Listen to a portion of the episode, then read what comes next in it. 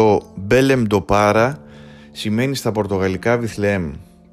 Ο Σόκρατες Μπραζιλέρο Ντεσόουζα Βιεράδε Ολιβέρια, γνωστός ως Σόκρατες, γεννήθηκε σε αυτή την πόλη στα βόρεια της Βραζιλίας, εκεί που ξεκινά και απλώνει το Αμαζόνιος. Οφείλει το όνομά του στην αγάπη του πατέρα του, Ραϊμούντο Ολιβέηρα, για την αρχαία ελληνική γραμματεία, γενικά για τα γράμματα, τη λογοτεχνία και την ιστορία.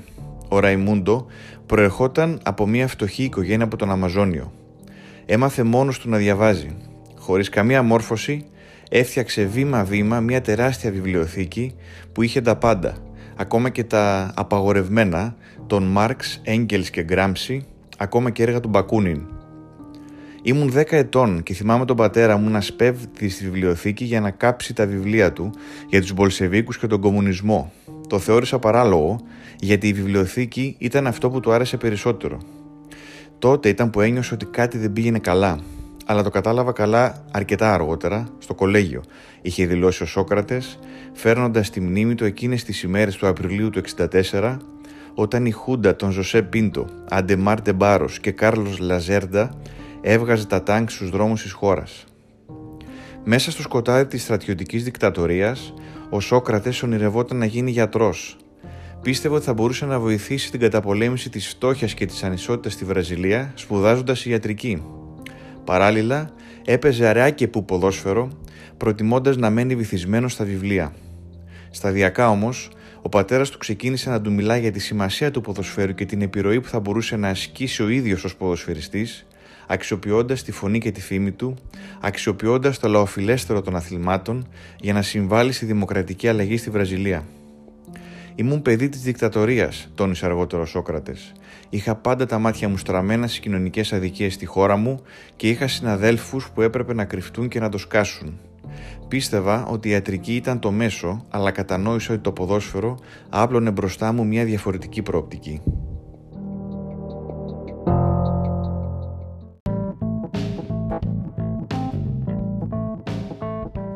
Πρώτα ήρθε η Πονταφόγκο το 1974 με την οποία ο Σόκρατες σημείωσε 24 γκολ σε 57 αγώνες και έπειτα από 4 χρόνια βρέθηκε στο ποδοσφαιρικό του λιμάνι, τη μεγάλη Κορίνθιαν του Σάο Πάολο, την Τίμε Ντεπόβο, την ομάδα του λαού, έναν σύλλογο που ιδρύθηκε από σειροδρομικούς εργάτες εκεί όπου μεγαλούργησε εντός και εκτός γηπέδου από το 1978 μέχρι το 1984.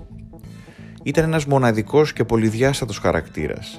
Έγραφε ο Άντριου Ντάουνι, συγγραφέας του βιβλίου «Dr. Σόκρατες, ποδοσφαιριστής, φιλόσοφος, θρύλος». «Η νίκη δεν είναι το πιο σημαντικό πράγμα», έλεγε στους συμπαίκτες του ο Σόκρατες. «Το ποδόσφαιρο είναι τέχνη και πρέπει να είναι η επίδειξη δημιουργικότητας. Αν ο Βίνσεντ Van Gogh και ο Εντγκάρ Ντεγκά γνώριζαν το επίπεδο αναγνώρισης που θα απολάμβαναν μετά θάνατον, δεν θα έκαναν το ίδιο στη ζωή τους. Πρέπει να απολαμβάνεις την τέχνη και όχι να σκέφτεσαι τι θα κερδίσεις, επαναλάμβανε ο Σόκρατες στις ατέρμονες συζητήσεις με τους συμπαίκτες του, προσπαθώντας παράλληλα να τους κάνει να συνειδητοποιήσουν την κοινωνική διάσταση του αθλήματος. Ακολουθώντας τα μονοπάτια του Βαγκόν και του Ντεγκά, ο Σόκρατης απόλαυσε την τέχνη του και χόρεψε σε αμέτρητα γήπεδα. Ήταν γνωστός για τη σωματική του δύναμη και την ικανότητά του να χρησιμοποιεί αποτελεσματικά και τα δύο πόδια, να έχει ακρίβεια στις μεταβιβάσεις του, να κόβει κάθετα τις άμυνες με σήμα κατά τεθέν τις backheel passes του. Αγωνίστηκε 60 φορές με την εθνική ομάδα της Βραζιλίας και σημείωσε 22 γκολ, συμμετείχε σε δύο παγκόσμια κύπελα, το 82 και το 86, ενώ ήταν αρχηγός της ομάδας το 82, έχοντας στο πλευρό του μία σειρά από Βραζιλιάνους μάγους όπως ο Ζίκο, ο Φαλκάο, ο Έντερ και ο Τζούνιορ.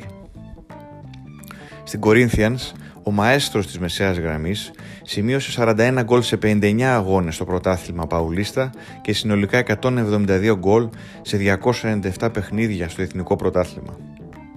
Είχα έρθει μια φορά στο γήπεδο και τον περίμενα έξω από τα ποδητήρια μετά από ένα μάτς για να κάνουμε μια συνέντευξη. Είχα ακούσει ότι μιλούσε στους παίχτες με έναν ιδιαίτερο τρόπο. Μετά από δύο-τρεις συναντήσεις δέσαμε μεταξύ μας, γίναμε καλοί φίλοι και βάλαμε μπρος το σχέδιο. Είχε πει ο Γιου Κακφούρη, ένας μαχητικός αθλητικογράφος γνωστός για τις αριστερές και προοδευτικές ιδέες του. Το σχέδιο ήταν η Δημοκράσια Κορινθιάνα, ένα μοναδικό μοντέλο λήψης αποφάσεων που εμπνεύστηκε ο Σόκρατες μαζί με τον Κφούρη τον Βλαντίμιρ, συμπαίχτη του στην ομάδα και έναν από τους πρώτους Αφροβραζιλιάνους παίχτες που μίλησαν δημόσια για την καταπίεση του μαύρου πληθυσμού της χώρας από την πολιτική και επιχειρηματική ελίτ και τον Αντίλσον Μοντέιρο Άλβες, κοινωνιολόγο που έγινε διευθυντής της Κορίνθιας το 81 και είχε στενές σχέσεις με τον Λούλα, τον σημερινό νεοεκλεγέντα πρόεδρο της Βραζιλίας και τον νεοσύστατο τότε κόμμα των εργαζομένων.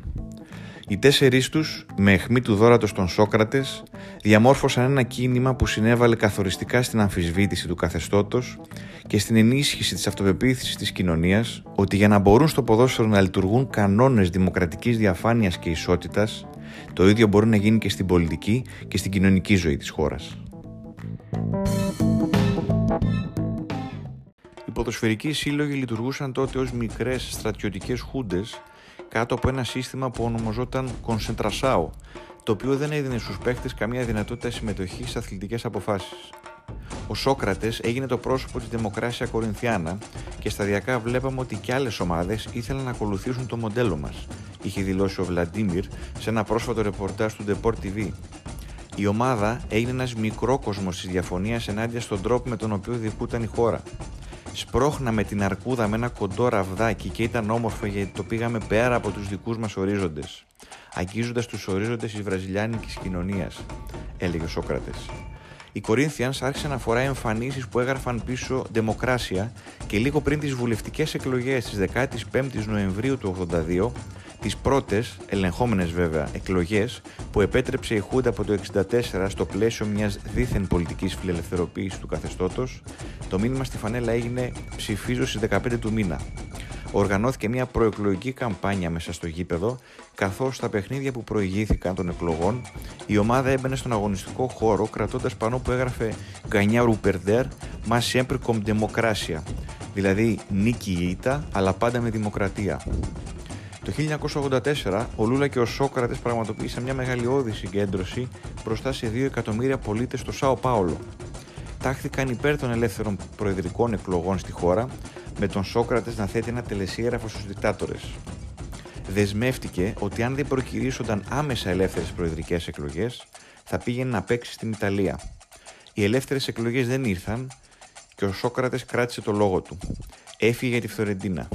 Συνέχισε όμως τον αγώνα του για τη χώρα του, φέροντας τις ιδέες του σε πολύ μεγαλύτερο κοινό και το 1986 στο Μουντιάλ του Μεξικό, στο πρώτο παιχνίδι της ομάδας, φόρεσε κορδέλα στο κεφάλι που έγραφε Μεξικό κράτα γερά, σε μια ένδειξη στήριξης προς τους πολίτες της διοργανώτριας χώρας που βίωναν τις συνέπειες ενός καταστροφικού σεισμού και του θανάτου τουλάχιστον 5.000 ανθρώπων.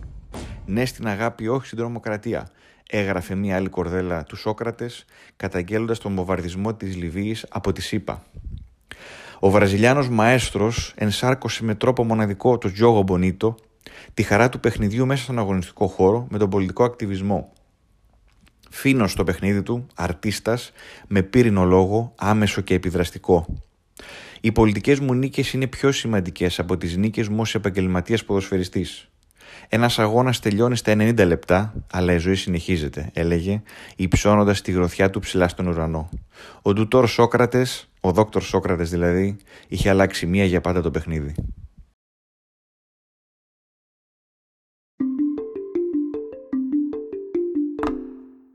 Ήταν το podcast της Ρόζα, Πελότα Λίμπρε, με τον Διεγκύτο.